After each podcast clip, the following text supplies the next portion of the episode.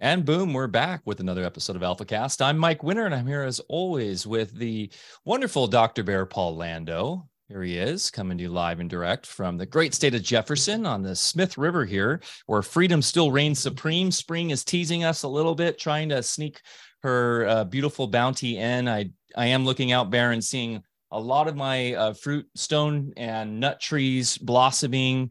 Uh, let's uh, continue this trend and move on to spring. I think we've had enough of winter, as we were saying early before the show with Marty, who's up in the frozen tundra of the Nort. And uh, we're ready for spring, man. Marty's got his uh, spring attire on already. So uh, we're good to go here. Um, speaking of Marty Leeds on the show today, he will be at Music and Sky. So excited to have Marty there finally. It's going to be so much fun. I hope you guys can come out and join us in sunny California. Uh, Marty, bring your guitar around the fire. We'll be doing some jam sessions.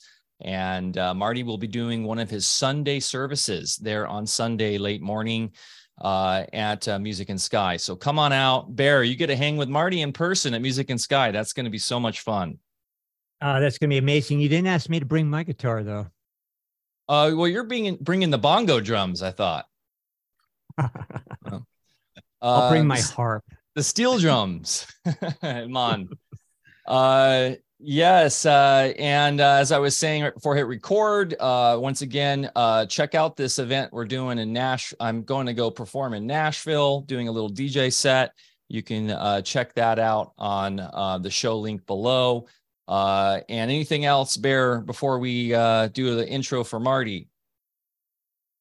No, this uh, you do that, and then I'll make a couple comments. But we want to get into this new book, which I'm enjoying yes. immensely here. Yeah, we always Scripture look forward. in the Stars, one of my favorites. Um, I still, look... you know, reread your old books, like going back from, you know, like Pi and uh, love those. A lot of those are not in print. And I know, so, yeah. Well, yeah, I sold some of mine on eBay for five hundred dollars each. dollar dollar bills, y'all. You know. well, we always uh, look forward to our enlightening chats with good Alfacast compatriot Marty Leeds, and this one will definitely be special. The ever present stellar canopy just overhead has quite a story to tell. And Master Decoder Marty Leeds is our go to man to decipher what the sky clock is trying to tell us. Marty's new book, Scripture in the Stars, does just that, as it takes the reader through a journey of the Bible like they have never had before. Linking the stories of the good book to the constellations and our night skies, this book unveils the deeply spiritual and celestial meanings of the ancient biblical tales. Every chapter uncovers for the reader step by step how the stories of the Old and New Testament are found in the celestial characters, symbols, and animals above our heads. Scripture in the Stars is easy to read, full of large graphics for reference and study, and is a must have for any serious religious student. Past interviews with Marty have traversed through a diversity of subject matter from Gnostic Christianity to the mathematics, symbolism, astrology, and mysticism encoded within the Bible. Marty always brings it, and this episode is one not to be missed. Bearlando, uh, another good one with our friend Marty Leeds here today. Yeah, Marty, thanks for being with us again. We uh, appreciate it and uh, love your new book here. And uh, Mike, we got to get together one these days because I got a copy sitting here for you. And uh, but this one is is amazing. I mean, not only is it my favorite subject matter, but uh, but also it's very readable. You know, I think anybody, even a first time uh, folks, could jump in here and and uh, you know follow along. But thank you for being with us. This is awesome. So, how's things in uh, sunny Wisconsin? Uh, moving soon. We just bought a place in Missouri or some land that we're going to set up a new. Wow, you know. So Missouri's getting to be a hot place. I know other people going there. Are you going to be close to our friend Matt Presti over there? We are going to be about. We're about like eight minutes from Gardner, actually, Christopher Gardner. Oh, so, really? So he's yeah, there too. Yeah, he's down there. Yep. Um, he just bought a place, I think, a year ago or something like that. I want to say. But um, mm-hmm. yeah, we, there's a bunch of people from the church down there, and so we just took a drive down there and just see if it's something we wanted to do. found pretty much the perfect piece of property, and so we we just you know pulled the trigger. Um, Amazing. I mean, Missouri is like perfect for the off-grid, you know, kind of thing because there's no restrictions. Yeah. You know, the it's you know real loose. You can do whatever you want. It's you know long growth season, so yeah. And the property that we got actually has a underground cistern. I think it's like ten thousand gallons. So it's perfect for water catchment, and it's already got like a shed that we're going to convert Yeah. into a, a, a greenhouse pr- pretty much right away. So, yeah, it's going to be a lot of work, but we're ready. You know, so It's fun work though. You know, here Deb and. I are still chipping away at it. Um, and started a new project was seven years ago. So uh, I don't know if we'd know what to do with ourselves if we didn't have something to dig at or you know or build or whatever. But that brings us into the subject matter of today, which is um, you know, I've delved pretty deeply into uh, looking at the sky clock not at your level. I'm uh, the furthest thing from a biblical scholar that you could find, and uh, and also when I look at the sky clock, you know, years ago, um, you know, it actually starts with my dad, uh, Remo. How's that for an Italian name? But he was like a Hey, genius Remo. mechanic. Remo. He- Uh, my grandfather, he was expecting twins, so he's going to name them Romulus and Remus after the founders of Rome. Fortunately, it wasn't the twins, so they just tagged him with Remo, you know. Anyway, um, that's my old Dago background. He, um, I could tell you stories about him that would blow your mind. He's just a true mechanical genius. And um, I think a little bit of that, you know, kind of rubbed off, but then I translated that into physiology and anatomy and all those things that, you know, I ended up doing. Uh, but after my medical studies, uh, became very apparent that I didn't get what I needed in medical school, and even a lot in my alternative studies, and that really uh, kind of pushed me in the direction of uh, looking up over my head. So I don't uh, never equated it with astrotheology so much because that's not my forte. I'm more of a you know kind of an old school tradesman like my dad, just uh, you know in there building and doing that kind of stuff. Mhm. And um, you know, right up there was uh, the blueprint of any, everything. And so I liken it to more astrophysiology. Um, and I've actually got a, I'm authoring a, a book that's uh, more than half done, and it's going to be uh, based on what I developed in medicine over years, which is actual sequential treatment schematics that I used in clinic that base that go through the sequence of what you see in the sky in the sky clock. And it also uh, you know really reveals the level that you have to work on those levels of physiology that the different constellations represent um, so when i got in with uh, your work there and now you know you're taking that next level of depth as far as decoding you know what it means on all levels um, you know, I've just been very enthusiastic about your work because of that. And you know, the the big thing about astrophysiology is it goes right into astrotheology. It's the same thing, but when you equate it to the trades, the healing trades, what you're really understanding is what the original. Now I'm going to say a bad word here, so forgive me. Um, what the original Masons or the Masonic principles were based upon rebuilding the temple was the body. It was about the body. And of course, everything good, every enlightened teaching and truth has been infiltrated. Unfortunately, a lot of those infiltrations then get equated with the original stuff, which they aren't. And then if you mention them out loud, then you're demonized.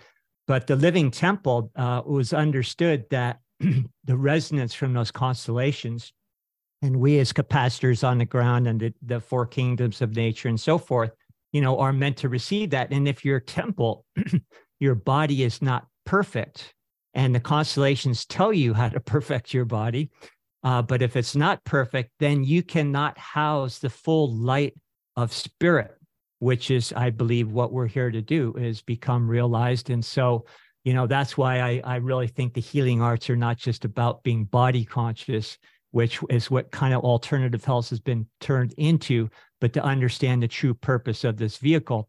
So with that, I'm um, that lets you take it away, uh, you know, and get more into the subject matter of your book. And um, unless, uh, if it's okay with you, I think maybe a real good place to start would be, um, see, where did I write in chapter one? I think it is. Uh, I'll just read this.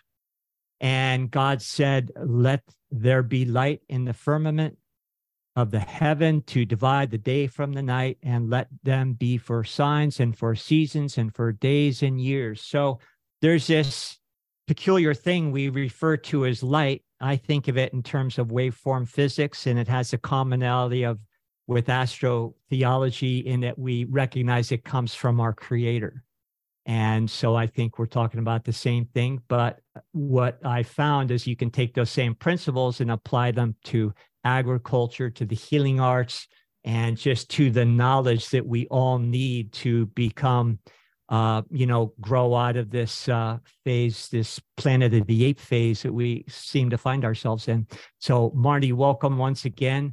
And if we could maybe have you enlighten us about what light means uh, relative to the scriptures and from your perspective, uh, probably the this the first step in everything in the first place. So, go for it.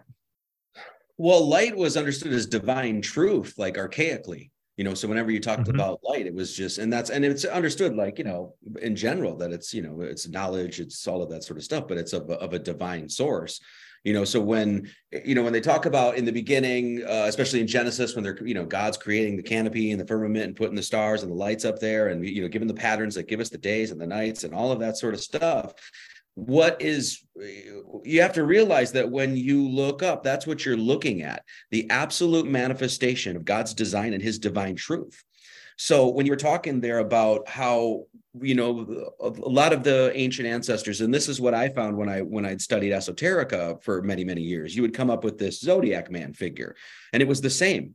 I mean and even in like different cultures sometimes they would have you know a lot of the same patterns and so you would come up with uh, uh again and again and again, you would find this thing, and it's like, what the heck is this? Why are those patterns up there, you know, related to animals or whatever? And then all of a sudden they're related to parts of the body. Like to me, as a younger man, I was like, what is good? what kind of kooky shit is this?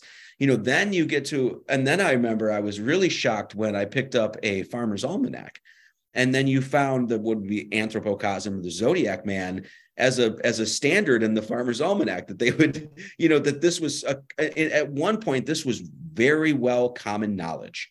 And it's only in our time frame say for the last 100 years or whatever that this has really dissipated or been diluted or you know taken out of medicine.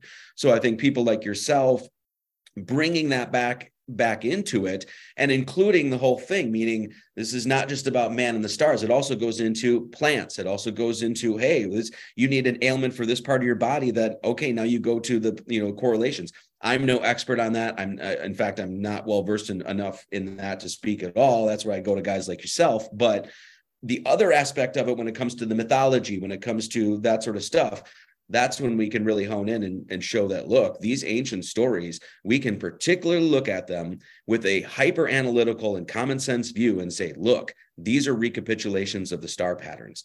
And the reason that they've been that they've been um, crafted into mythologies and religious texts and things like that is because as you're saying they represent divine truth and that's what we seek. We don't give a shit about people's opinions anymore. We want we want knowledge directly from the creator so we know who we are where we're going and what we're doing here. And uh, getting into this i had no idea how much um, that would end up pointing to especially the zodiac. But um, that's uh, the heavens above you know?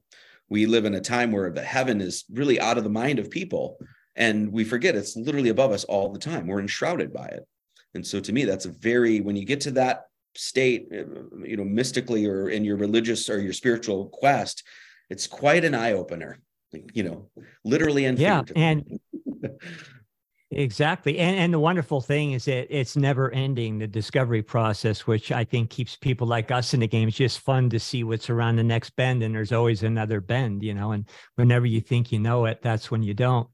So, um, yeah the uh the whole uh astrophysiology you know it, it's so important because it it demonstrates that we are in the image and likeness. So it's not only important to uh, look above us and understand what's going on but to realize that we are a, an exact replication of that. And, you know, an old trick I learned from the, you know, martial arts over years, which is uh, Instead of um, sitting and trying to reach meditative states and clear your mind and all that good stuff, nothing wrong with that. But we learn to use our minds to get out of our minds and to really connect with the heart. So you learn how to have an intense focus on different energy centers and then uh, you know different downloads come readily and also when you have your attention focused on these things uh, not only do you get amazing insights but also um, you understand that you're no longer in a place of time no longer in a place uh, you know where the the typical concerns and and projections and opinions and uh, they just don't exist there and uh, you know that gets into the whole solar concept you know uh, with the heart you know being our most intelligent organ is the seed atom that embryologically unfolds according to the the sky clock there and then uh, you know becomes our human form. So uh, while we're talking today just uh, if our audience could appreciate that we're really talking about yourself as well as what's up there uh, as above so below. So um, if uh, if there's any particular starting place uh, you would know best um, besides just uh, the discussion we already opened up based on light uh, so we can get into your book more in depth. You know just uh, pick a place that you feel that would be good well, I mean, the I don't know where to start, but I mean, just to say something about that, you know, the Zodiac Man is that's really the core principle behind it. Save for all mm-hmm. of the all the other science that we can we could derive from that. The the the theological uh, understanding behind the Zodiac Man is that you are a reflection of the entire thing, and that's why you have at the end of the day these constellations placed on your body. This is why Aries and Taurus and Gemini, the whole bit. You know, it's basically saying that look, there's here's the here's God's canopy canopy, his divine truth. And he's he's got a, a macrocosm of this, and it is beamed straight down into you, and you are a representation of that. It's it's so sad to me hence one of the reasons that we opened the church and started the church it's so sad to me that essentially all of especially modern christianity refutes astrology and this kind of stuff that we're talking about the zodiac man do you know a church that's teaching the zodiac man besides ours i don't know you know and really what it does is it's it like takes the ideas of the bible like you are made in the image of god. Okay that sounds like a nice philosophy. Nah screw that. You're a living expression of it you know? And now you can go into your body and be like oh i you know? And when you start to understand it more it's like oh i understand why aries is the head now. You know you can actually start making sense of this. It's the esoteric that becomes palatable and rational. And that to me is just fascinating you know yeah. um, i wish i knew more of the the medical aspect of it and of course the um, you know the the pharmacological and the, that sort of thing the botanical aspect of it as well because i know any of the great physicians would say that if you're not studying astrology you're you you got your head up your bum bro you know it's that kind of thing yeah. and so yeah. when the modern churches they they they they you know they um they cut off that whole study of astrology and how it's how you're connected to the stars. In in as far as i can tell when they do that they cut off the ability to have personal revelation in this sense.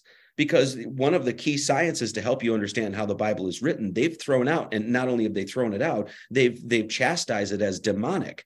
Well pardon my language but that's retarded you know? And and when you when you get into this it's like it's like wow you can make sense of these stories now. This is not just some humdrum old men that are trying to make sense of their world and creating wild, outlandish stories to that. No, no, no, no.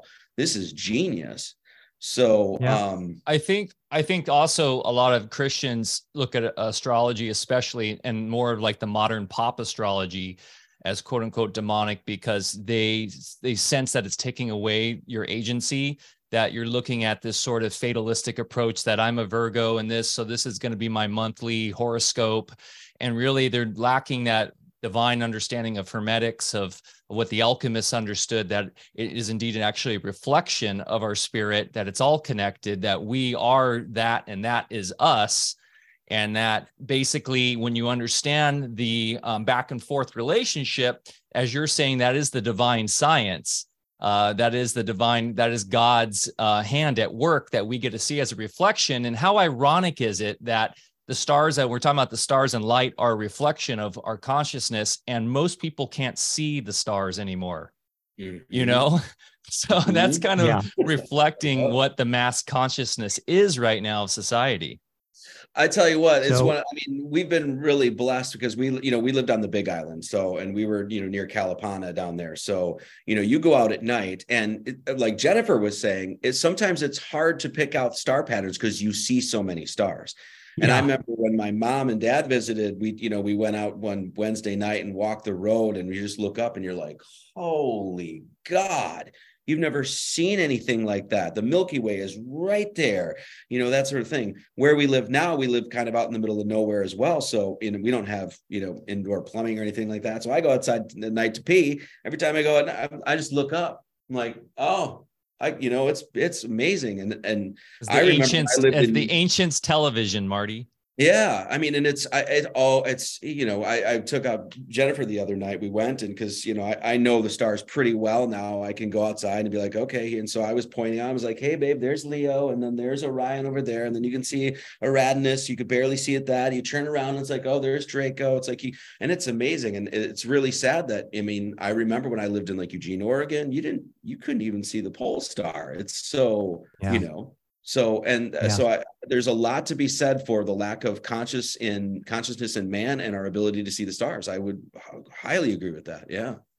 And and going back to the zodiac man, if you think about even like Da Vinci with um, the Vitruvian man, you know, if you look at that, there's actually 12 poles there. If you factor in the arms, the legs, I'm just looking at it right now, then the groin, you know, the then the chakras that go up. So there's just all these synchronicities that play within this. Well, there's uh the man. Also, since you mentioned it, uh, you know his uh, work there, uh, Da Vinci's. It also, if you measure the angles, um, in a discipline that I was in the pioneering groups of, uh, you know, we just coined the term clinical kinesiology, and it was based on neurology. So we had people hooked up with EEGs and things.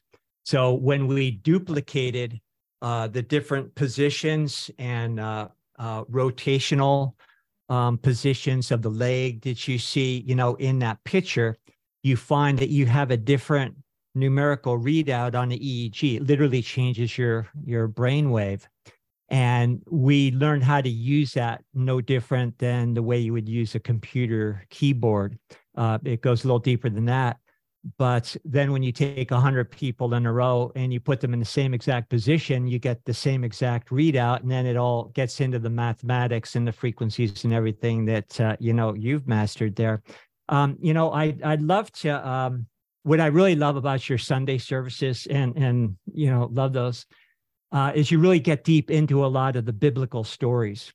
And I think, you know, the the thing that people have to understand when we get into the mythology aspect of it, it it really parallels the way science has become scientism. You know, the way we write now is just this literal, um, you know, linear kind of thought process. And when you get into the old parables and things, they understood that life was more metaphorical they spoke that way. Not only was it more intelligent, more elegant, but it with that style of writing, they were able to bring in the side of science, the qualitative side that has been purposely omitted in contemporary scientism. And so when people are listening to these stories, it's uh, you know just amazing when you start to learn how to decode it. And you know when you go through the embryological unfoldment, uh, you know, even the icons of the astrological um, signs make perfect sense as far as what's going with that level of embryological or physiological unfoldment and how those icons perfectly depict what's going on in the physical body. So um, yeah, I mean it's just great. You you you just don't find that kind of intelligence and eloquence in writing and knowledge anymore. I don't think except for people like yourself that are bringing it back. Um, a few things on that. Actually, I'm going to touch a little bit on that thing uh, we were just saying there uh, this Sunday and Easter. We talk about basically looking at the, mm-hmm. uh, you know, um, essentially looking at like astrology as a birth chart, but it's like literally represents the pattern of birth you know the, the days of gestation and all of that so we're going to cover a little bit of that sunday but um, one other thing about the elegance of writing is i've noticed you know i've been a you know for many many years not so much anymore because i produce books and i i use my brain all the time now so i don't absorb and read as much as i used to but you know, I used to be like a crazy voracious reader, like absorbing a lot mm-hmm. of material, you know. And so I, I've, you know, and I've I've noticed that now when you read like new books, what at least for me it does it doesn't light up my brain like it I don't get as many images and and that sort of thing. But you you pick up James Joyce, you you start reading William Shakespeare, and you'll and next thing you know, if you, it's like your brain just starts working more. Yeah, there you go. There's another one, huh? the good old Willie there. Um, and I, it's it's noticeable it's like it's like this this literature is is just there's so many more faculties within you that it's lighting things up and making you think. And it's like really trying to it's like it's like giving you gas to your brain or whatever you know? And it's so it's unfortunate when you see the level of of reading now because yeah i mean you you, you give somebody shakespeare you give somebody james joyce and you know people get two pages into it. It's like oh this is too much for me you know? That's how dumbed down we've gotten. And it's sad. It is. So, but let me say this. I, I, we, I, think we might have mentioned this right before we started. The pendulum is swinging back, though. You can see. I think we mentioned the the, the trans thing and that sort of thing. It's it, it they've taken it too far. They they just and they keep keep trying to push, and it's like no, this thing's starting to swing back. So, you know, I'm definitely not a doom and gloom kind of guy. You know, I I definitely have faith in in much bigger things than WEF. Let's just say that. Well, I often get annoyed by hipsters, even though I kind of used to be one. It is uh, inspiring to see so many young hipsters who are going back to vinyl and reading people like James Joyce and like William Blake. I was just showing because that is like a total thing. Mm-hmm. Yep. Yep. So, so Bear, where do we want to take this? Um, I you well, I don't like I haven't read the book, um, but you have. Well, um, you know, it goes chapter by chapter, and you know, with different biblical stories. So, uh, do you want to pick? I mean, it's to me, it's just fascinating when you decode the biblical stories. You know, Noah and the whale, and then I mean, it's just, um, well, you know, I just love that. So, if you want to pick a story, if or if that's not a good place to go, uh, you know, no, we could. Let's start at the beginning, huh? Should we start at the beginning? Okay. We talk about sure. okay. So let's get to Genesis. So here's a here's mm-hmm. a perfect Okay, so we're and, we're and sorry to interrupt. Just for the folks, here's the book. No, oh, thank you. And so, uh, take it away, Marty. Okay, so let's start at the beginning. So um, we're told if you so we got this thing called the Old Testament, New Testament called the Holy Bible, right? And we're you know there's loads and loads of people out there. In fact, I would say the majority of Christians that read that as uh, like a history book, as if it's literally meant to be like some linear, objective record of history kind of thing. Mm-hmm. Well, when you abandon that, all of a sudden that's when you can actually start making connections and things like that. Okay. Mm-hmm. So we're, we're given the story about two English chaps are in a garden talking to a snake.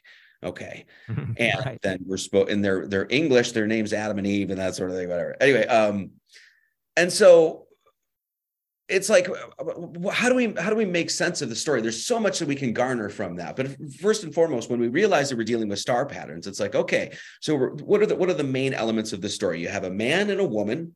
They're in some sort of garden together. There's a large snake and it's close to god right? Because at that point before they fell in the story they were close to god. Okay so when we look up at the heavens and and uh, if you can and actually see the stars and you look at the north star okay? The north star is is the polaris right? That's the star that everything revolves around Okay, so when you go up and, and you look at that star, you have basically a, a, roughly about I think about five constellations that are in that general area, and those are the circumpolar constellations. Many of us know a big one that's Ursa Major, that's the Big Dipper, the, the Great Ladle. Of course, the the two stars of that ladle point to the pole star, and that's Ursa Major, and part of the pole star is Ursa Minor. So you got your two bears there. So we got a couple bears there. Right next to those two bears are the constellations Cepheus and Cassiopeia. Well, that those are understood, of course, in the Greek and uh, king and queen of Ethiopia. Ethiopia is um, they're a king and queen, so it's a male and female. So your circumpolar constellations, we got a big bear, we got a little bear, we got a king and a queen up there. Well, what's the other major constellation that's up there? Well, that's Draco. and that is that is Latin for dragon. It's a big serpent. So, in other words, you look up into heaven, just as you do up, you look at the North Star, and you have a man and a woman and a big serpent right near what would be considered the high point in our cosmology, the North Star. So, when you look at Genesis, and you look at the creation of the whole thing and then you get to this place where there's a garden of eden and then the adam and eve fell from this well you can make specific direct you know correlations to the characters in this story to the star patterns above. So in other words when you realize that this is mythology and you realize that what they're doing is actually giving you a story to help you understand these patterns of light or divine truth then you realize oh shit man this is not stuck in some page here. And, or you have to go look in 2000 years into the past to understand what's going on here. No you just look up and you have that story right above you you know? And so when you when you talk about like this is a creation story it's like it gives you all the exact patterns to help you understand number one the rotation of the celestial sphere. Of course once you get that then that leads to all the rest of the stuff we're talking about. The zodiac the pattern of the sun the pattern of the moon of course the, the rest of the the wandering planets or stars if you will. So excuse me. So that's like your that's one uh, example of an account where it's like you can take a story that that's very well known extract it from the pages of the book put it into your experience here and now and start making palatable rational reasonable reasonable sense as to why these stories were created in the first place. Right? Now you know uh, now where do we go from here? Let me just say this okay, now were dragons real? I mean, were were there really a, a, a serpent-like thing with wings that's breathing fire and all this other stuff? Well, I mean, maybe I, we have no proof of that, but you do see the prevalence of dragons across the world, all the way from South America to, of course, all in the, the Native Americans. You find serpents and dragons all over that. You go to China, you go to all over. Well, where the hell does this thing come from? There has to be a unified, universal origin for this place, for, for these, these figures that you see, because it's so, you know, it's so ubiquitous, right? Once again, look up where do they get this stuff? Was this just a bunch of wild eyed, imaginative people that were trying to make sense of their reality when they couldn't make sense of it? So they started crafting these ridiculous stories? No, not at all. When you get to that place, it's like, oh, now we can understand what the dragon is. We don't have to think this is some dinosaur that lived long ago or whatever it was, you know. So for me, it's such a relief to see this. You know, when you get to these stories, it's like, oh, I don't have to believe in a bunch of bullshit. It's like, no, they're actually trying to inform us about our own cosmology. I think it's beautiful. I have a question, Marty, and also I don't know if you've ever seen the Mud Fossils channel, but they uh, show, he shows some pretty interesting uh, large rock formations that look like dragons, and the theory being that there are some sort of proof that there are large dragons on the planet or in the realm. Uh, I don't know, um, but you know, I guess my question here, I think a lot of people wonder this. So is this just a sort of reductionist idea? And I know this is not, I'm taking devil's advocate here, that the ancients looked up at their sky clock TV and then made up stories based on their observations? Or is there a grander archetype, sort of spiritual story here that is like we were talking about in the beginning, where it's this is a reflection of our consciousness and our and our you know deep sort of um, I don't know uh, spiritual uh, embodiment of of the divine, and that's really where we need to be taking this. It's not just stories about images they saw up in the sky. Yeah. Okay. Well, a uh, few things on that. Great question, by the way. Don't don't be a devil's advocate too much because then you start advocating for the devil. Just so you know. But that, but let's take the. As soon as I said that, I thought of that. no, that's good. So, um, a great question. So this one of the things that of course the zodiac will get you into and star study will get you into is symbolism. Okay? Because that's the only thing. It's not like we can go and touch those stars and figure out what they are. It's not like there's actually Orion up there. There's not actually a hunter up there. There's not actually a serpent up there. So we do see that these um, cultures around the world have you know looked at the star patterns and usually a lot of times you know name them similar things they change that sort of thing. But you'll use a lot of the same figures. For instance, as an example example, the serpent, right? Why, forget about star patterns for a second, forget about any of that that we're talking about. Why is there such a focus on serpents?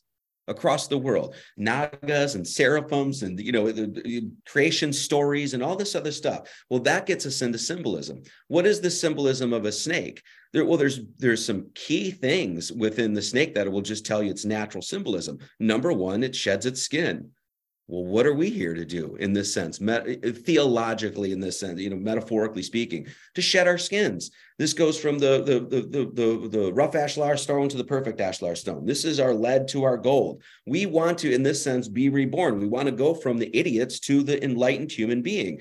And this serpent in one sense that's one of its key things right? And it's one of its key um you know it's a natural symbolism inherent symbolism. So there's one thing. Then you see like okay you see um uh, what's another example of the serpent? Oh the kundalini right? Everybody here knows right.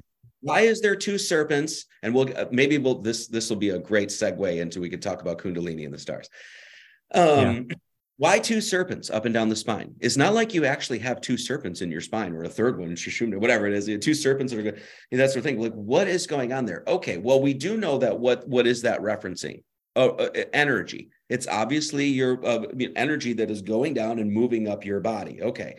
Well, you know, when you look at um, uh, have you ever like taken an extension cord and leaved it plugged into a wall for a couple days? Do you know what ends up happening to it? It, it curls it turns because this is what energy does right? It does that that twirl that serpentine sort of undulation kind of thing. So they say well why why would ancients around the world give this energy within the human being the symbol of a serpent? Well look at a serpent. Look at what energy does you can see you know once again direct correlations there. So with that in mind now go to the rest of this the the constellations in our sky. You know what i mean? And start looking at there. Yes the, the animals have natural symbolism. Like once again you could look at birds. Like why why are birds always recognized as the you know ascent into heaven? Well duh because they're birds. You know what i mean? It's like that's so we get into that whole thing. So um, you're the two serpents you're talking about the caduceus going up the staff, right? As like now that's considered like the symbol symbol of medicine, right? And that's like what Hermes Trismegistus supposedly carried around with him. So that's just for people wondering what Marty means about the two serpents going up the spine. That's sort of the symbol of that. Mm-hmm. And, and also the spinal column, when you look at the actual electricity that that represents, you know, the conductance of energy by way of the spine, when you see it esoterically, there's a, a red and a blue parallel line going up. And when it reaches the most high, the cerebrum, where the the uh, you know the optic thalamus is that you know gets that spark from Aries, you know, then that's where you uh, become a conduit from all that resonance, and then you have the free flow. So yeah, there's there's so many levels of, of this for sure and so this is what makes like once again just rational sense of some of these stories. So it's like when it's like oh well was it john 10 10 34 or something like that? It's like just as uh, moses lifted up the serpent in the wilderness so the son of man shall be lifted up that thing. Well it's like you know if you're a literalist and a fundamentalist like what the hell does that mean? Okay well well if you're an astrobiologist and a you know esotericist now all of a sudden like boom okay, now I know exactly what that means. I know exactly what they're referring to. I know exactly what that pole is. That's this. And where is that pole? That's reflected in the heavens. You know, so to me, that's just um, that's what that's what I mean. It's like um, when you get into these stories, it's like when you bring all of this stuff to bear on it, it's it becomes it it's off the page now. It's not stuck in history. It's not stuck in a book. It's in your world. And that's what we really want. At least I want anyway, you know? It truly is the grand science in the end because as we're kind of just alluding to here a little bit with the symbology and as bear was just explaining with the anatomy it all connects it all relates it's all where the truth comes from mm-hmm.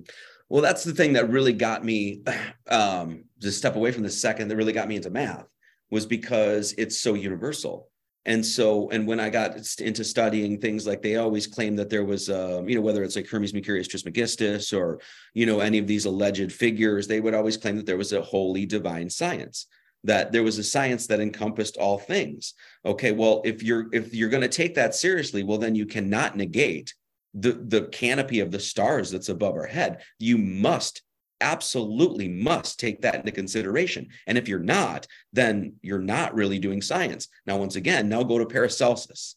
You know, maybe Dr. Bear and I are a bunch of hacks, but that Paracelsus guy, he seemed to know some shit, right? What did he say? Same thing, right? You're not a physician unless you're looking into the stars. So, you know, that's where that's where it's like that puts the pedal to the metal, and it's like, no, there's there's a legitimacy to this, and I think that we're in the process of rediscovering this now, and I think that's to, you know to go back to the sky clock and this idea that there's ebbs and flows and high tides and low tides and golden ages and dark ages and all that sort of stuff that's what happens we come into this knowledge we come closer and closer to the divine and then we go away from it and we come back into it and go away from it. And right now, like I said, that pendulum is swinging back. I think all of us can see it, you know? So I think it's a great thing.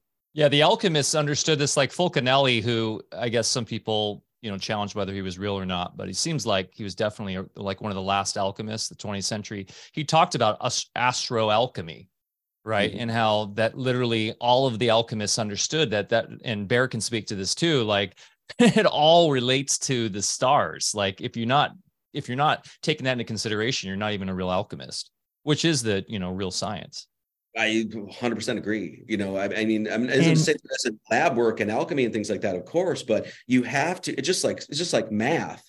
You know, if you're not relating the, the mathematics that you're dealing with with the heavens, what are you doing? You know, uh, we can get into all of that, but yeah, I couldn't agree more. So and and I'd like to keep emphasizing the practicality, which got me into it in the first place, because that's just where I come from. When you apply these principles, not just apply the principles, but actually have technologies to measure them. And I'm kind of convinced that our realm is a living technology, uh, you know, from our creator. And when you know how to use that technology on all the different levels, and you know, in, in my trade, uh, you have ways to measure all these different things that you know are impossible to do within contemporary medical technology. And then you, uh, you know, meet what you're finding, uh, you know, with those test results, and you have observable and consistent changes always in the same direction you know after a while and, and, the same thing you know you find in agriculture you sit back and you say well there's something to this. And again, a lot of where I came from early on was, um, you know, discovering not just the principles, but then along the way finding out that wow, there's real technologies also that have been available that you know it takes a little time to master them and and incorporate them so that you know you're adept at them. But it really proves out that everything that you know we're looking at metaphorically is literally the way it works. And here on the ground it's roll up your sleeves. Now you can really go to work and you're not half blind. And like Goethe said, you know, I, he had a saying, a, a half blind, one eyed person is really the way we're going at it in the scientific community the other point I want to make to that too is just like from a, a, like a theological perspective too is that when you incorporate these sciences and you understand that they're divine sciences, you, you take a step back and you realize, okay, well, when you're engaging in those and trying to like literally help people, assist people, aid people in their health, spiritual health, physical health, whatever, whatever it is, you have to realize it's like what you're doing is aligning yourself with the will of God. That's what you're doing. You know what I mean? I know personally by doing that, the amount of magic that's come into my life from that you know the amount of beautiful things that have entered into my life because i've accepted that you know and so to me there that you know that's where i come in with the sort of theological angle i can't say much about the medical because i'm not well versed enough in that or the, that sort of thing but i can tell you on a personal level a, a, a enlightening level that it's been a game changer you know so, um, well, another thing scientism has done is it's separated all the parts. So that's, we never, you know, see the whole. And when you talk about, well, I, you know, don't know much about medicine. Well, medicine, spirituality, from my perspective, you can't separate them. They're one and the same thing. Good point. touche. well, I didn't mean that it's a touche. I'm just saying. No, no, no. That's, uh, that's my belief system. No, I, I yeah. agree. Yeah. I mean, I don't think you can yeah. actually have health without a, a robust and healthy spiritual life. Yeah. Because and I say the physical, spiritual life comes first. mm-hmm. and uh, the medicine is only to create the space, the temple to receive that. Uh, mm-hmm. But if you don't even know that there's something to receive, you know, forget about it. You can, you know, go out and exercise and take all the stuff you want, and it's not going to do much. I mean, I don't, I, I know, so many people that it, it, doesn't even matter what their level of, or like even what religion in this sense, or what level of understanding they have of the esoteric or anything like that. Just an understanding that there is a higher power, that there is a creator, that we have a purpose, and that that creator is is the embodiment of love. Just that not even belief in my opinion. That's we're gnostics. That's a knowing. I know that to be true just that alone is going to carry you through some freaking darkness bro. Do you know what i mean? So um that alone is going to is going to increase your health you know? So what is your topic for this uh, easter sunday going to be? I'm looking forward to that. Um and uh, you know i know you've had a little change up in your websites and things and um you know i've been a, a you know follower of your websites for a long time and so maybe um, rather than saving it for later, if you could tell us, you know, how we can support you and also, um, uh, you know, just to get at your work now that you've uh, changed your whole system up a little bit. Yeah, we just um we the website just wasn't, you know, websites are kind of going mm-hmm. the way of the, you know, the dodo bird, if you will, or whatever. Um, and so lots of lots of people are on apps and stuff like that. And it was just getting very costly to run because I was hosting all yeah. the content myself and I had to pay a guy and all this other stuff. So and we were doing memberships through there. So I just we just shut that down and now we just have uh, a simple site. But I do have all the mm-hmm. sermons all available for free on like Rumble, BitChute, Odysee, and then I don't mm-hmm. keep hardly anything on YouTube because you guys have dealt with YouTube, right? It's just, it's a nightmare. So put things up for maybe a couple weeks and then we take it down so you can find all the sermons for free commercial free on all the other sites and then all the archival material we just sell like a hard drive now so mm-hmm. um, yeah you can support through i mean we do venmo and paypal and cash app and then we have SubscribeStar mm-hmm. Mm-hmm. and yeah that's what keeps the church going. Yeah we we every i mean the church is um we're not 501c3 or anything like that. We don't we don't contract with mm-hmm. the irs at all. We everything we do is commercial free. It's all donations. That's how we keep alive. And then we um we produce educational material. So that's what that's what mm-hmm. lord I mean, that's what uh you know, I got a couple books here, Lord Jesus Christ, 550 page book that's all educational material on a lot of the stuff we're talking about today scripture in the stars we do bibles and then um, we're actually just which, about uh, uh, since you mentioned that which bible do you use uh, king james or do you favor king james mm-hmm. yeah and i actually in um, lord jesus christ towards the end i have a whole chapter as to why mm-hmm. we use king james so yeah. if anybody you know but we that's why i asked yeah yeah so if anybody say well why that one as opposed to so i actually have uh, maybe 20 pages 15 mm-hmm. pages where i yeah. discuss that um, and then, well, just one last thing, we are um, releasing a children's book. I just wrote a children's book, and that should oh, be oh marvelous. Yeah, and we're really excited about it. So uh, it's a good story. It's really good. I look um, forward to that because I've got month, grandkids. Oh yeah, yeah, they'll love it. They'll love it. Um, yeah. Hopefully, in the next month or two, we just changed our illustrator because we really weren't happy with the illustrations. So, uh, but yeah, that's coming out. So. Mm-hmm. So can you give us a Sunday teaser or would you rather not? Oh, Sunday, yes. Um, we're just going to talk about um, basically the correlation between Christmas, Jesus being born, and then in Easter. Why do we celebrate Easter? Why is Easter a movable feast? Why is Christmas always on December 25th at this time? Why is Easter a movable feast? What is the difference between the uh, number one, what are the star patterns that are happening in the sky, both uh, well uh, sidereally and tropically. We, are going to look at both of those, and then we're going to correlate the whole thing to literally the period of gestation and the pattern of growth, and ultimately it leads to the notion of um, re- rebirth because that's what you know mm-hmm. that's what it's all about. So now, yeah. wonderful. I look forward to it. Now, one of your chapters in your recent book is, um, I think it's death and resurrection. Mm-hmm. So would that be a segue? Maybe uh, you know, I, would like to just uh, maybe for our audience to because we have a lot of discussion about everything from ascension to you know what the heck does that mean? It means different things to everybody. Some people think it's blasphemy, um, you know, and then again, it's all from perspective. So, um, so can we get into that a little bit?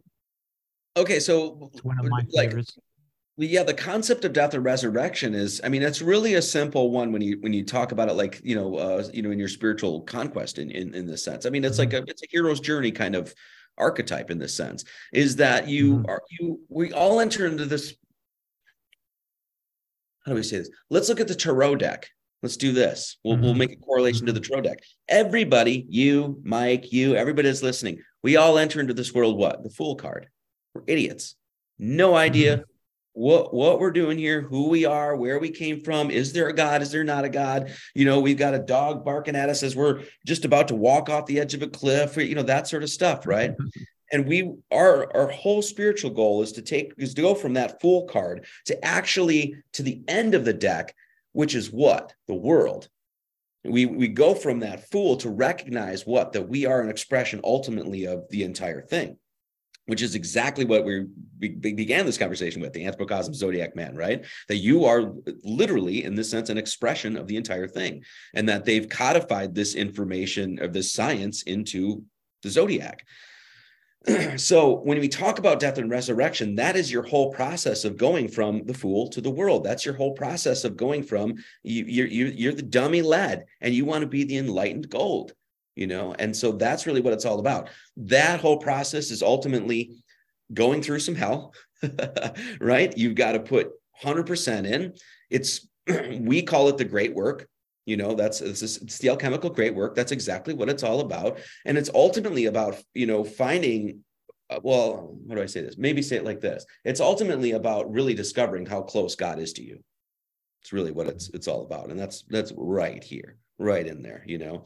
So that's what death and resurrection is all about. When you and Marty, you can extrapolate this out to besides just your one life stream, but actually the reincarnated life cycles and the greater macro development of your soul.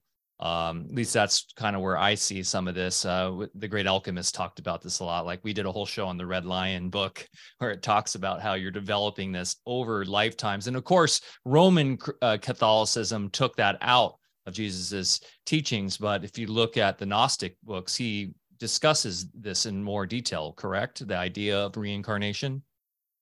Well, I mean, let me just say this: I when when it comes to like most um like Gnostic books that are, are originally um, or like um related to Gnosticism, like Nag Hammadi and that sort of stuff, I don't even really focus on those at all. I'm actually pretty strictly biblical in this sense, mm. right? Um, not that there I'm, is a conspiracy that those were CIA creations too. Yeah, I mean, and I'm not even there to like poo-poo them or anything like that. I just, you know, I I think there's enough here to actually prove the points that I'm saying, right? So let's let's first talk about um, reincarnation because that's a that's a perfect thing. You would a perfect way to uh, enter into this because you talk to most modern Christians, they'd be like, "No, reincarnation is not in the Bible. That's that's like against Christianity." And me coming in from let's say the the side door or whatever, not being reared as a Christian or anything like that, I'm just going to go in autodidactically and figure this stuff out myself. I'm no dummy. I can read. Okay, so I'm going to go in there and I'm going to start questioning these stories as how they're understood because obviously they needed to be questioned, right? now, to me, the idea of reincarnation not being in the Bible is ridiculous. I'll just say that. I don't even know how you could come to that conclusion. Now, does it say reincarnation in the Bible? No, it does not say that word. It also doesn't say zodiac in the Bible either. That doesn't mean it's not in the Bible. It also doesn't say Trinity. That doesn't mean the Trinity's not in the Bible. So there's that.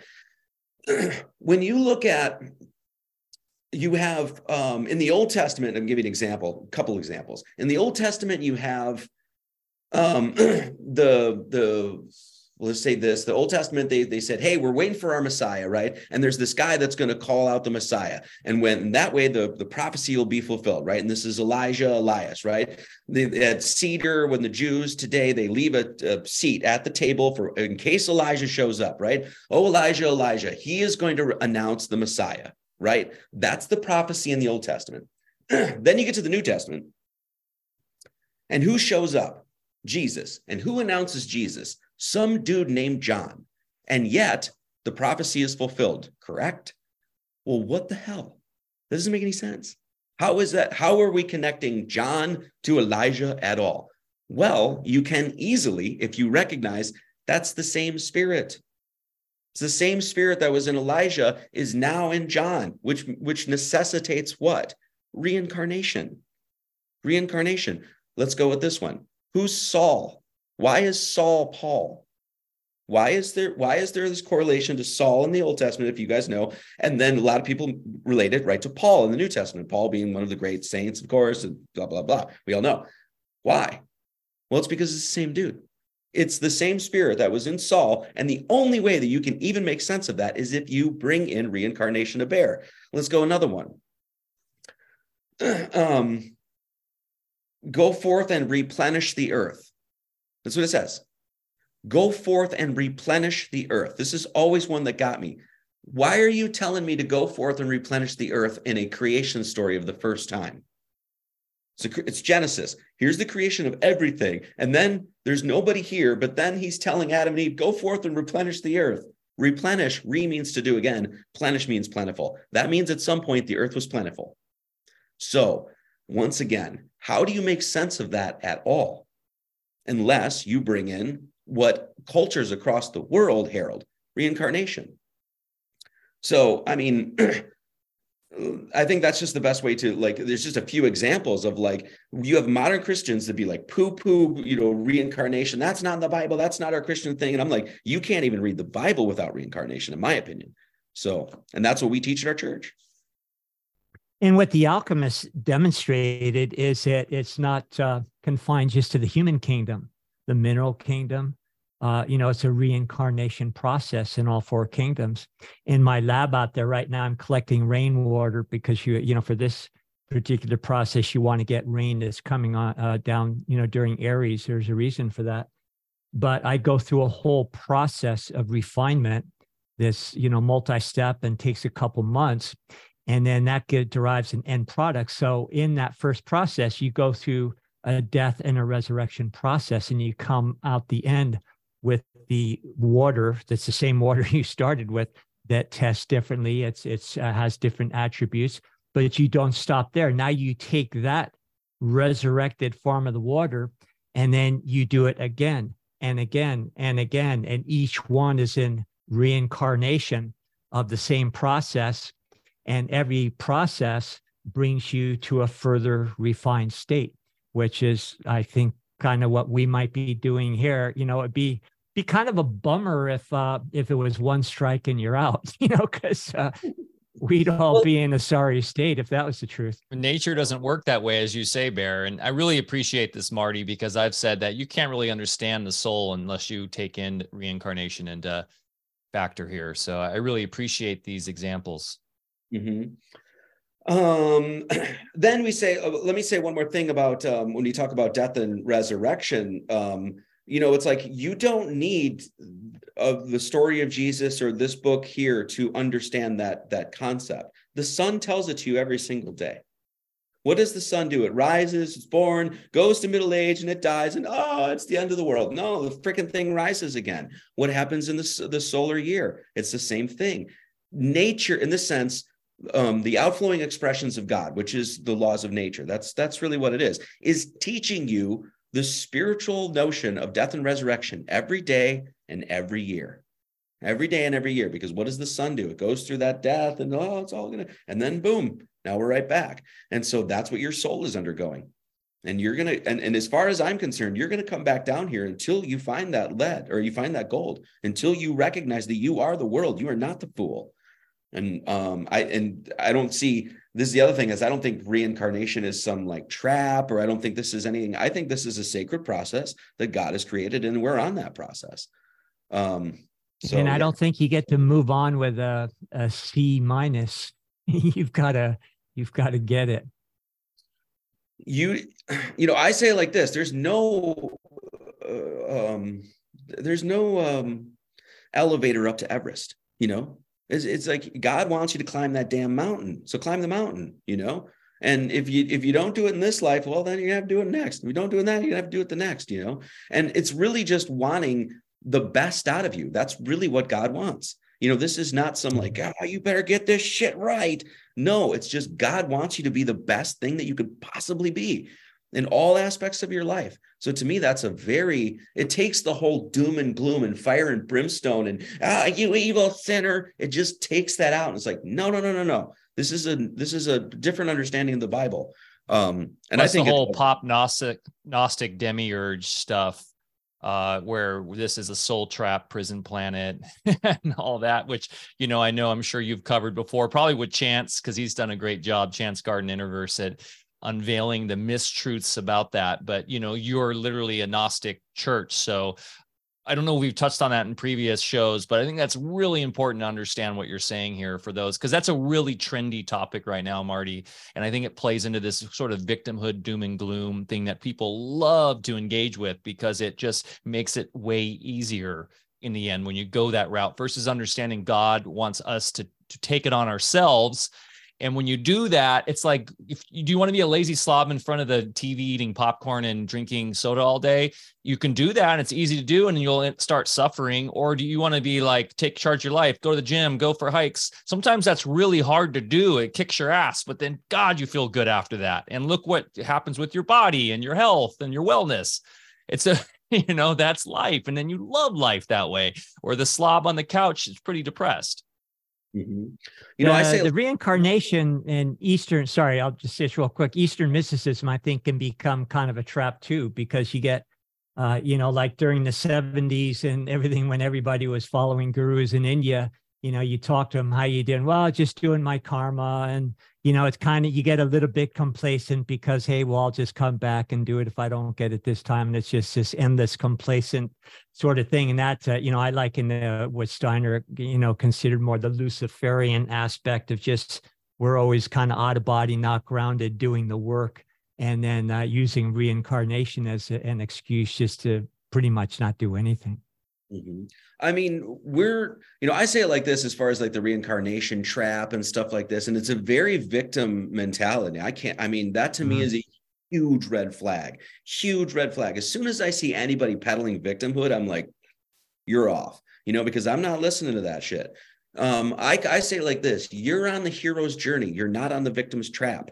Okay. In the Bible, they tell you that you're supposed to put on six pieces of the armor of God, you know, the feet shod with the gospel of peace and the breastplate of righteousness and the helmet of salvation and all that other stuff, right? And your sword of the spirit. You don't put all that stuff on to play the victim. No, you go to do what? To to to slay dragons. That's what you do because you're a warrior. You know what I mean? So I'm trying to instill that back into people and actually realize that this is actually the message of the Bible when you read it correctly. This is not like, oh, you evil piece, you know, that sort of thing. It's like uh and it's you're a empowering, but not, uh, oh, I'm sorry, go ahead. I was just going to say, and you're a warrior of the inherent truth. It's not like you're physically out battling dragons in that sense. It's a warrior for understanding who you truly are. And that is the great battle within yourself. It's an internal battle. And I think that's what all these grand stories are about in the end. That's what's so beautiful about hermetics and relating to all this symbology is it's like when you understand it's all inside you, and it's so easy to open up that that look around right now. How hard is it to do that? Because everyone's so focused on the external and the material. It really is a it does take to, you know to be a warrior to do that. When you get into mysticism too, it's a very magical and very poetic understanding. I don't want to say look or worldview. It's I would say it's an understanding, and that when you get into the world, it's like everything is telling you this ultimate truth. Everything is te- is trying to give you this message to to die and be reborn, resurrect, go become the world. Don't be the fool. We just covered the sun itself tells the story every day and every year. That damn snake that's slithering. What is it doing? It's releasing its skin. What is it? What is the fundamental symbolism there? Natural inherent symbolism that God put in the snake, not according to some good book here, the Quran or anything. No, just look at nature. What is it saying? Die and be reborn you know that's the you know and so when you get to that place it's like you you you see it you know you can see it everywhere. It's like oh no the the message god has given me this message here and here and here and you know here. So. Pretty phenomenal. So um where do we want to go next? Uh, i'd like to kind of segue in and, and just follow your book a little bit and you know there's there's just so much that you know we can't uh, you know do in a single episode here but um any places where you'd like to go next i again i go back to your sunday sermons and, and i just like noah's ark and all the the different uh you know perspectives you give on all these uh you know more the well-known parables in the bible so um any do you think that would be more appropriate now than others in here? Yeah, I mean, we could do. I mean, we could do Noah's Ark. We could just talk about that a little bit because there's once That'd again. awesome. I love that one. Yeah. Yeah. Um. Um. All right. Well, first off, there's, you know, it's not like this. When when we say that the Bible is not a history book, it isn't to say that there isn't aspects of history within the book. That's not what we're saying. Mhm. Basically, as far as I can tell, all the great literature of the world really takes stories that have happened you know in in the world or events and things like that. And what do they do? They mythologize it. They make they they make grand stories out of it that sort of stuff. So when we say hey you know there's what there's like 300 plus flood myths all over the world right? I mean we see this like sri lanka has one in south america they have them and all you know all over the world. Native americans have flood myths okay so i mean at some point yeah there might have been this great great flood that really washed it makes sense. Okay cool. Now that doesn't mean that there was some dude named noah that was 600 years old and a drunk and he made a boat the size of freaking texas and got all the animals. No obviously that is mythology. If you have two brain cells you can rub together furiously and create a little freaking fic- friction excuse me. Um so where does it come from? Once again we look up into the stars that's what we do. Uh, ultimately, all of these stories are, um, um, in one way, are going to be based on divine truth, the lights in the heavens. so, if you look towards the southern celestial pole, what you'll find is three constellations named Vela, Carina, and Puppis, and these are three aspects of a ship. And it's and the and the, they they are combined. These three constellations are combined to be called the Argo Navis, and Argo means ship, and Navis is of course naval, right? Navis, sea, that sort of thing. Velas, the sail. Um, excuse me, I gotta get some water. Okay. Sorry. Go for I it. was gonna say my kids love that star Pupus. Yeah, Michael, you're going to enjoy this book here. I'm about halfway through it. And um and then a lot of this also I picked up on the Sunday sermons. So I've It got was to it was funny. from I was just horse's having a co- conversation with my kids, speaking of them about Noah's Ark and about the animals. We were taking they were taking it very literally, but they were saying, "Dad, how could we have genetic diversity if there was just uh, one male and one female? Does that mean all the all the brothers and sisters were mating, and wouldn't they all be retarded then?" so you guys are some bright kids. Well, it's like there's that Joe Rogan joke that we was saying something like, if there's animals aboard the boat and they were there for 40 days, what did they eat? Didn't animals eat the other animals? Like, Yeah, yeah. this is what I, this is what I mean. When you bring just a one ounce of just rationale and reason to it, you can pick apart and say, this is obviously not, oh, it's just all miracles that happened way back then. And then we don't see anything now. Okay, I guess that's that might be an explanation, or maybe there's a way, way, way, way better explanation. How about that? You know, none of that shit makes any sense. And then you fill children's heads with that and be like, well, you got to believe this little Bobby. Well, my lord, I don't think that's helping. So, anyway, back to and if there was a historical event that parallels the parable of Noah, maybe you know it happened in a different way when uh, you know science was more evolved, and maybe if there was uh, an ark of sorts, maybe it was a place that was a receptacle for all the DNA forms on life uh, uh, on Earth, so that uh, you know that could be preserved to repopulate the Earth with all the species. I mean. There, there's so many explanations that definitely make a lot more sense than uh, taking things literally. Exactly. Yeah. Yeah. Yeah. Um, so, uh, okay, back to when we go look towards the southern celestial pole. So we talked about the north. Let's talk about the south, right? So there's those three constellations there: Carina, Vela, and Puppis, and they actually, and that's is this is the Velas, the sails, the Puppis, which is known as like the poop deck. That's actually the term, and it's a reference to an observational deck on a ship. You can look all this up. And then the Carina is actually the, the the bottom of the ship, right? And so it's these three constellations that are put together to create the Argo Navis, which is this huge ship. It's literally when you combine those three constellations, I believe it is the biggest constellation in the sky. Hydra might be bigger, but either way, it's a let's just say this: it's a big ass boat. That's what it is. It's a huge ship. Okay. Now, the Bible also talks us, uh, tells us about that there is water above, water below that the the whatever is up there in this sense they give it the term water okay so now we've got three constellations in the water in the heavens and not only that those three constellations are on what's understood as well what's been known in many many cultures as the river of stars of the milky way and that's so it's a big boat, the southern celestial sphere on this on this river of stars. Okay, cool.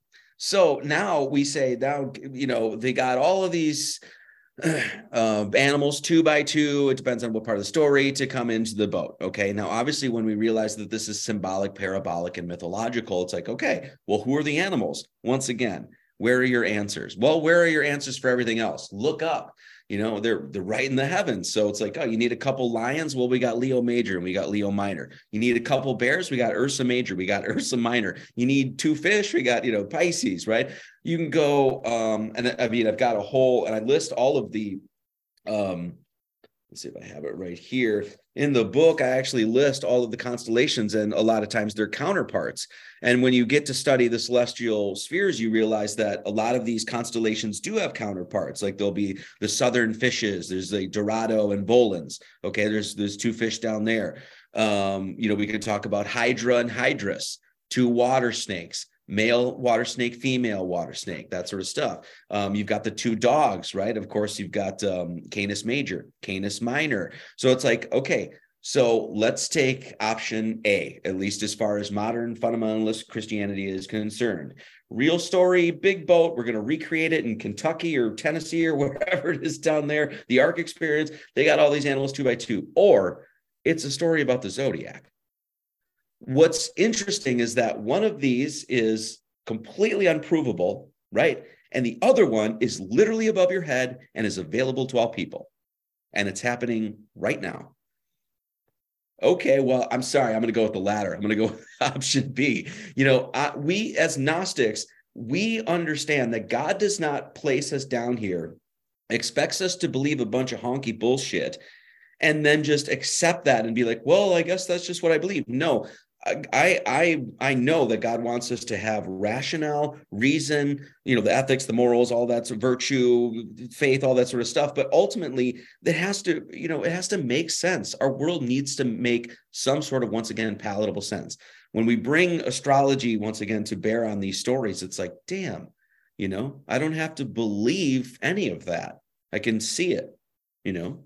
So and physiologically, if you, you know, kind of try to draw some parallels, you have the the information from Aries, you know, coming through the higher cerebellum. It goes to the, to the cerebrum, then to the cerebellum, and then travels, uh, you know, by way of uh, Gemini that creates all the nervous and and arterial networks, you know, the spider's web and, you know, that analogy. And then that finally uh, is carried, you know, is uh, is created uh, by, or it actually forms seeds, and then that goes to cancer. And what do we know about crabs? You know, crabs uh, transport the seeds of their young on their belly. So the crab, you know, goes down through the arteries created by Gemini, and now finally to Leo, which is the uh, the actual fluids, the blood coursing through the heart, and then from there it's transported, you know, river, you know, as you say, to the rest of the body and so on through all the different progressive stages. So, and you know, that's not even an analogy. That's I mean, the the icons are, but that's literal physiology. So it's at some point a lot of this becomes very real the other thing too is like we say well why did they just why didn't they just say be like as far as we understand it, like hyper literalist and scientific. We, you know, in our very materialist reductionist mm-hmm. worldview, we look back at the the ancients, be like, well, why didn't they just do this? Why didn't they just, you know, bullet point the thing and that sort of thing? Why did they make stories out of it? Why did they correlate parts of the brain to animals, that sort of thing? well number one let me just say this it's like if you were going to tell a story about like how the stars went into a pattern like if you're going to teach your children it's like okay well i'm going to tell you about the 365 days of the solar year and the 24 hours a day and stuff like that. Okay well alpha b c this this star pattern over here there's like you know you're what are you going to like uh, what are you going to do? Like you, you're going to name all those stars or just call this section 4a 7b in the sky no, what are you going to do? That's a lion.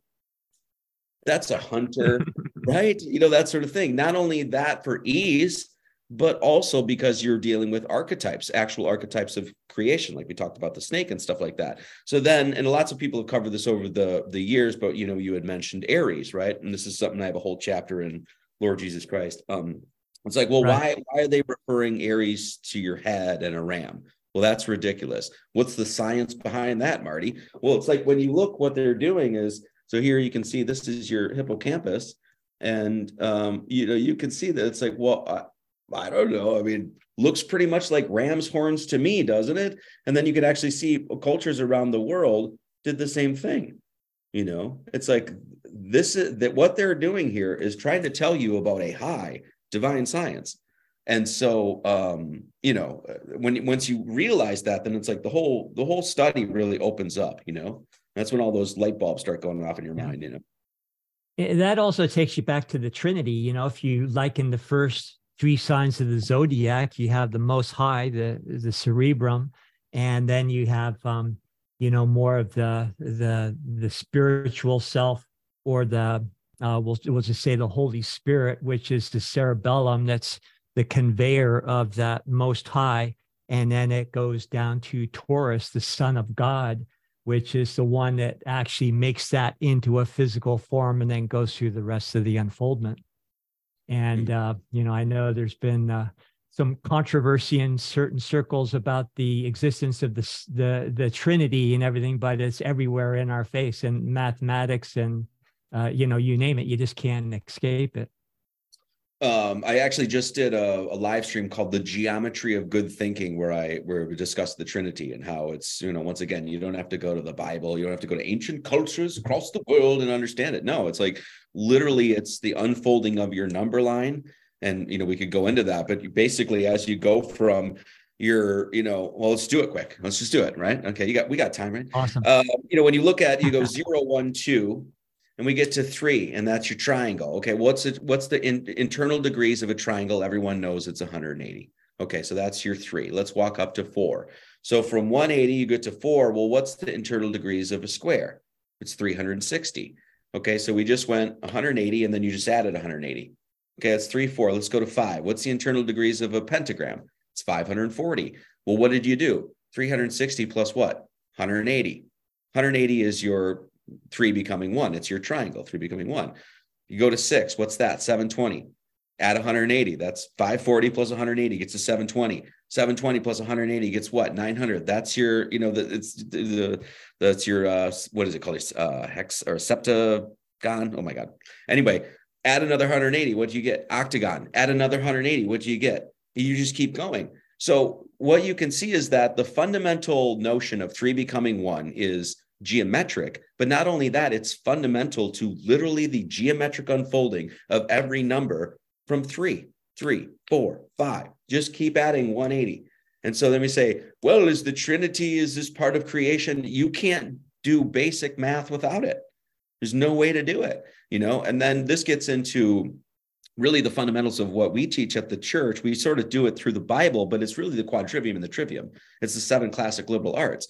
It's your, you know, this we we we give you foundations in what number geometry i don't do too much music but music and then cosmology we do a lot with number a lot with geometry a lot with cosmology and then when it comes to grammar rhetoric and logic of course you you that's part and parcel to the whole thing of course when you're dealing with etymology and linguistics and et cetera et cetera so yeah, I mean, you can the point is is that you don't need a bunch of ancient ascended masters and holy books to come to these conclusions. God has placed them in our creation for people with minds and hearts to find them because God wants us to find his order, you know? So I was a Trinitarian, by the way, before I ever became a Gnostic Christian. Why? well, because I studied the creation, I studied above and below. And it was like, no, it's there. It's easily seen too, you know. So rant over. Yeah, and and, and also just as very like a two-year-old could understand this. We live in a dualistic world in this physical realm. Like in order to know hate, you need to understand love. And there's and in order to have those two, you need something in the middle to hold them together, and that's the three. So in any dualistic system, it is a trinity that is the reality structure there. So really basic there. I mean, in terms of just basic, basic physics and science. Uh, uh, yeah, it's like dualism doesn't even really exist because you always have the third principle. You know because we we've been we've been there's been people that have criticized us oh they're dualists. I'm like what are you talking about? It's like no we teach that there's a good and evil yes that there's a right and wrong but ultimately that you know it's just like let's just say it like this. In the let's just use genesis 1 1 in the beginning god created the heaven and the earth. You can't have heaven and you can't have earth without what? The third principle which is god.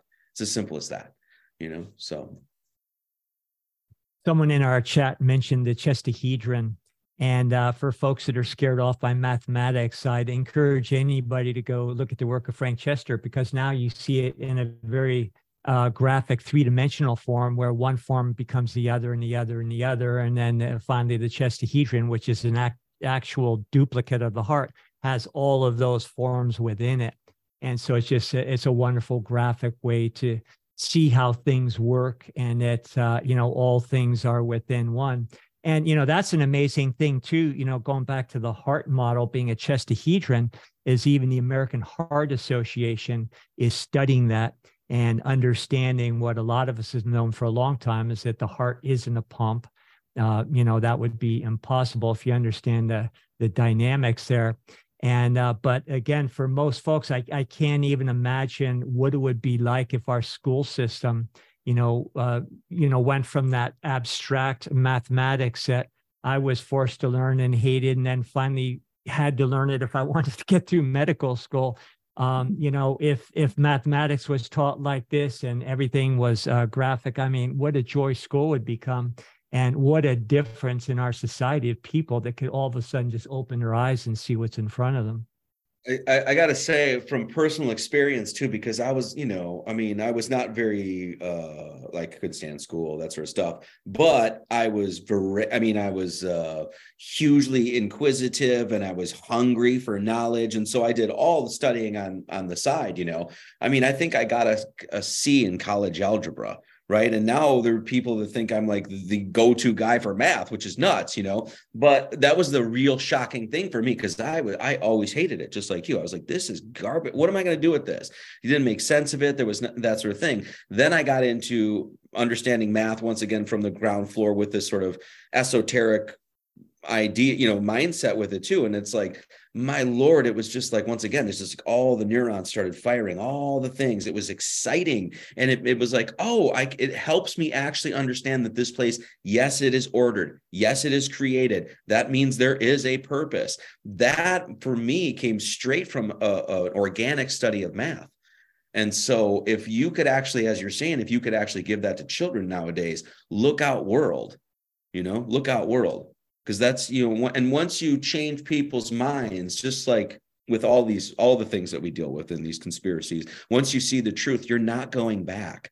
You're not going back it's like well maybe i'll go back to virology now or like no that's done you know? So that's the beauty of it. It's uh yeah. breaks the chains. Yeah. Absolutely. And uh you know that's why we did our kids uh you know at home and also we uh, you know, everything within a context within trivium, quadrivium, and then also, um, you know, gave them academics that mirrored more the old world stuff. But then it, uh, you know, when with that basic thinking apparatus, uh, you know, developed in the right direction, you know, then we gave them the the conventional math and and all the stuff just so they wouldn't feel victimized when they went out there in the world because they don't understand everything that everyone else is learning in school but because they had the ability to think first, then these abstract um, kind of disciplines that I used to hate, yeah, it was a breeze farm because mm-hmm. their, their their minds were just expanded and you know going into conventional it's just like going into more of a myopic view and you can just say even at a, at a young age you say oh I, I see what you guys are trying to do and all right and you play the game you get your grade and you get the hell out of there.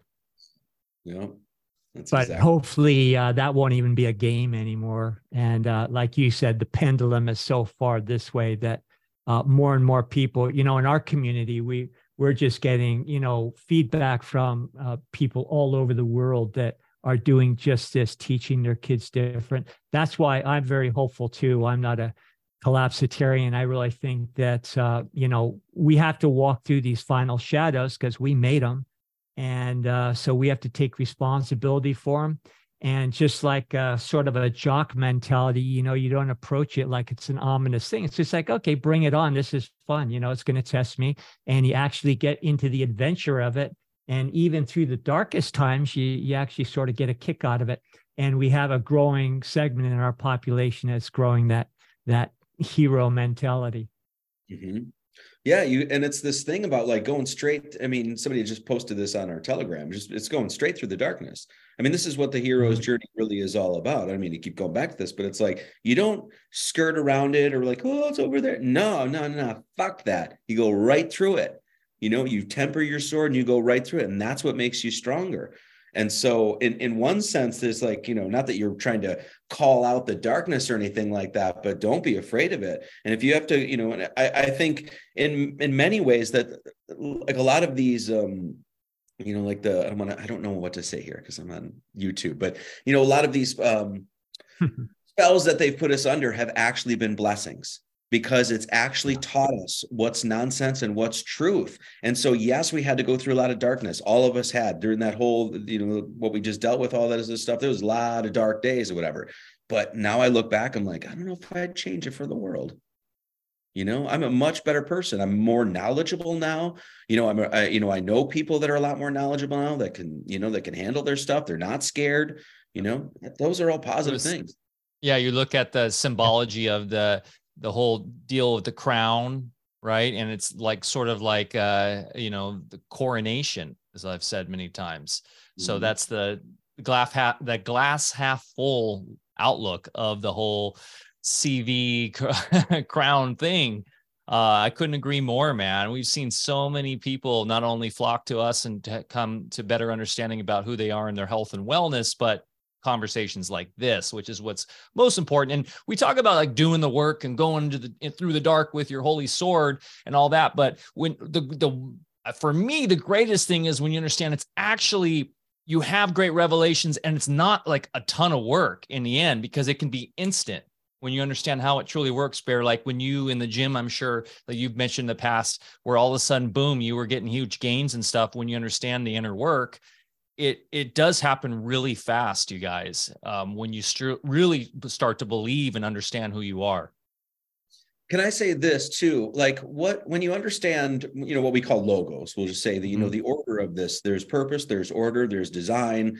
You know god is good god is uh, the substance of love he's looking out for this place that sort of thing.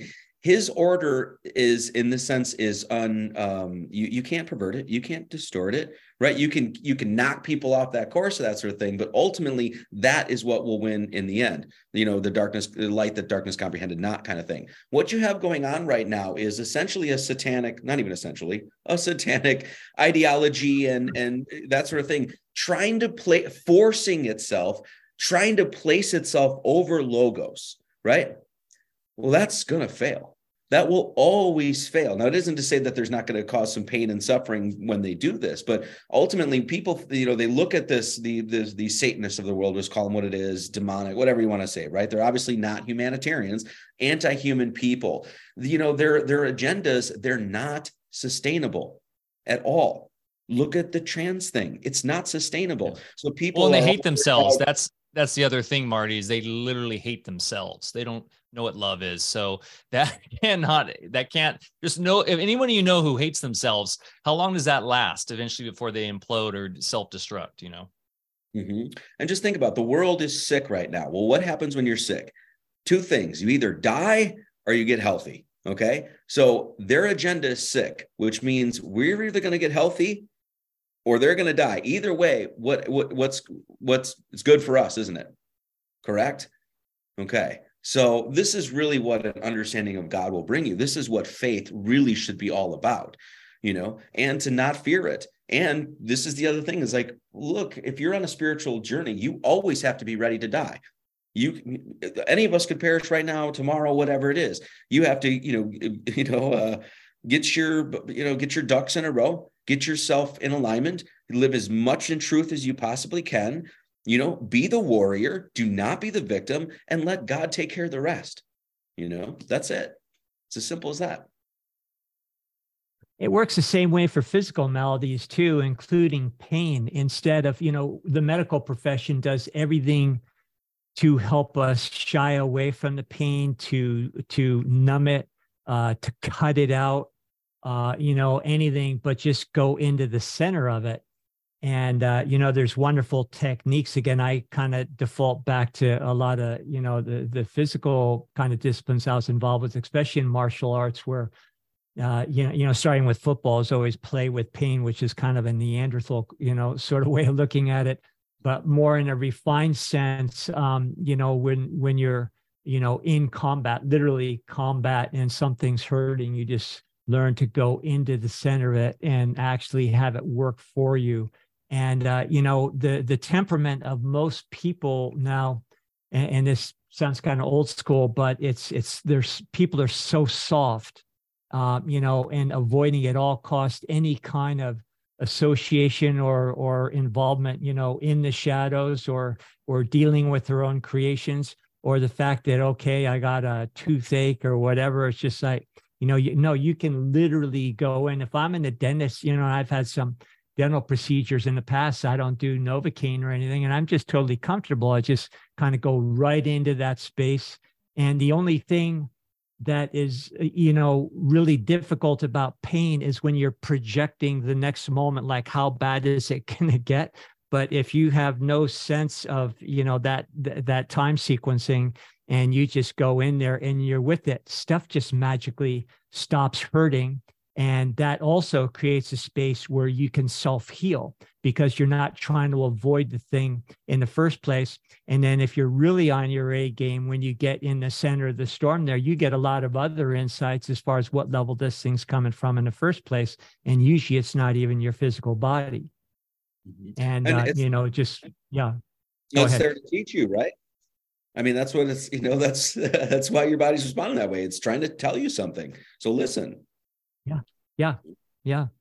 Yeah. Yeah. Don't try to avoid it.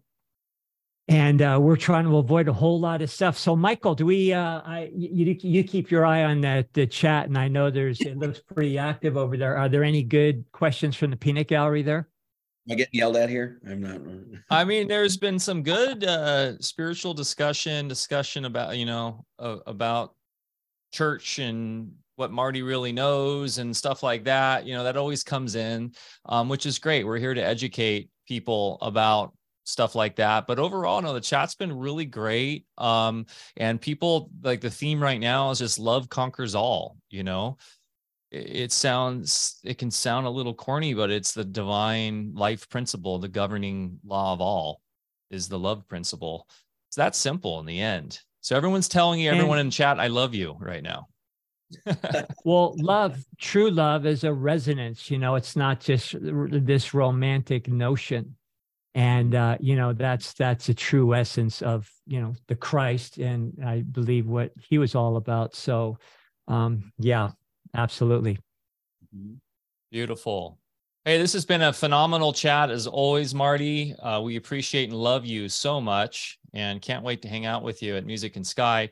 Um, everybody, go to donate to Marty's church. Uh, I'll have all the links in the show notes below. Marty, you said it once, but say it again. Where is the best place for people to go do that and support you? Uh, the main website is gnosticacademy.org, and there's all the portals there. And then, yeah, it's got all the places for video links and all that sort of stuff. Got some music on there, all the books and old archives that's there. And yeah, we do like Venmo and Cash App and all that sort of stuff. And we are 100% no commercials, no anything like that. It's we survive off people's donations. I said I will keep going as long as people want me to. It's as simple as that. You know, beautiful. So, um, so yeah, you heard about well, the cash. Did you hear about the Cash App founder? What happened to him? That's uh, right. San Francisco stabbed. Yeah, he was stabbed to death. Yeah. Um. I oh mean, yeah, I just saw that random calamity going on in those inner cities and the i mean it's i, I feel bad and, and just you know all the love and condolences to his family. Anyone who dies it's horrendous but there is some sort of irony there that the tech bro gets stabbed by in his you know the own in the own kind of like delinquent you know city that's falling apart. Uh mm-hmm. wild times man. But yeah um that's great to know. Everybody go support marty there and buy his books. They're phenomenal. Bear, I need to get out to the farm and grab that book from you. I can't wait to read it. And uh, all the sh- all those notes are uh, all the links will be in the show notes below. So please go support Marty. He's doing God's work, and uh, check out his Sunday sermons. They're phenomenal. A lot of fun. Any final words for Sunday. our audience? also looking, uh, sorry, Mike. I was just going to say I'm really looking forward to not only this Sunday, but meeting you in person and giving you a hug at Music and Sky. So, are you going to be there with your bride? Do you think? With uh yes i at this point i don't like traveling we're kind of one flesh thing not even kind of you know it's the one flesh thing. I don't like traveling without her anymore. She's that's yeah. she's uh she's a huge part of this church too. Like i'm the guy out front but as you know behind every great man doctor there's a there's a better woman in that sense you know? And so she's she's a huge part of the church. I could not mm-hmm. do this without her and so it is very much a team effort and um, yeah, I'm looking forward to Music and Sky. As soon as you guys offered, I was like, of course, you know, huge respect to awesome. you know you guys and and so um, and what am I doing? I'm going to do what's it called? Look up an optimist view of the world ahead. I think is what I called it. Because oh, as soon as you uh, guys uh, asked, I was like, oh, I know exactly what I'm talking about. So we have um where the location is in the Cuyama Valley, it's pretty remote, even in Central California. It's on the other side of the mountains of Santa Barbara, and it's at like two, 2,500 feet elevation, actually. Um, but uh, you get a great stars at night and we we have pretty minimal lighting. I mean we do do some kind of cool lighting you know make it fun but you get a nice you can uh, get a quick little 10 minute hike up one of the trails up to the hills and we can just sit under the stars and uh, it's phenomenal. As you see the milky way and everything so oh. Yeah I would be more than happy too to you know do a little you know uh, trip up there and just start pointing some stuff out for people if they're not you know to do some. Oh, we will be doing that, brother. We'll be doing that. yeah, that sounds like a lot of fun. Awesome. And if you feel uh, like journeying northward after the event, um, love to have you up here too. I appreciate that, guys. I love you guys so much. I really appreciate what you guys do, and uh, it's such an honor to come speak with you guys. And I'm lo- really looking forward to it. So, thank you for being so generous and and understanding too, Mike. I really, oh, yeah. really appreciate that. Oh man, want you guys there. I had I had like I told you on the on our message, I had a vision of music and sky happening years ago and it's now manifested and that's guys that is like what we all need to understand the power of our of our focus and our manifestation is god's way of working through us right marty? And it, it, it if you want to know if this stuff works in your daily life you can apply that to your manifestation. It's about where you put your focus and then also how you concentrate it and then and, and also having the vision to understand that coming out right? And that's a trinity right there. And when you when you can qualify that right through your own inner knowing uh, and then concentrate that you can manifest it. And as i was telling you on chat i was i booked this dude steve uh, well my partner and i booked headflux in a total like kind of random la party in 2018 and i got to hang out with him i knew he was a 432 hertz producer but i didn't know how deep he was. He was like telling me about alchemy and about like 16th century alchemists and stuff and i was like i remember bear i sent you a picture he had sent me about an alchem from an alchemist lab it's like, whoa, this dude's really deep. And then as I was talking to him and went to this event where, you know, I hate to say it, but like a quarter more of people were on drugs and it was more of a party event. And I was just like, okay, I want to do an event that's based on health and wellness and consciousness and spirituality, but grounded in freedom and sovereignty. And I was like, I'm going to do it. And Steve, you're going to play it one day. And now he's flying out from Scotland to play so that ended up happening. And same with you, Marty. Like we tried to get you there in, in uh, 2021. You were on the billing and you had an issue with your well. It was like the only time your well could be dug. So you had to bounce out. So I knew though eventually you're going to be there. So so excited to have you there, man. You're gonna you're part of the Music and Sky family. You're gonna love it. And uh, for those interested, go to musicandsky.com to find out more information. And uh, and also, we'll you'll be selling your books there, either at our vending booth or maybe you'll set up something with Jen or whatever. You can hang out there. Larkin sold a lot of books last year. Larkin Rose, his book. So, and we'll put it up on our website, musicandsky.com, and start selling them now. So, uh, great way to support Marty. Come out, and I'm sure you might sign some books, autograph some books while you're there. So, if you want an autographed Marty Leeds book come out to Music and Sky. So awesome. Awesome. Hey guys, I hope you enjoyed the chat. Please give us a thumbs up, a share. Uh, it really helps us get the information out. Uh, go support Marty. And remember to get outside, get your feet in the dirt, go plant something, go for a hike. Mother Nature is our best teacher. Go show her some love. And we'll see you next week, uh, Thursday, 10 a.m. for another Alfacast. Love you guys. Peace.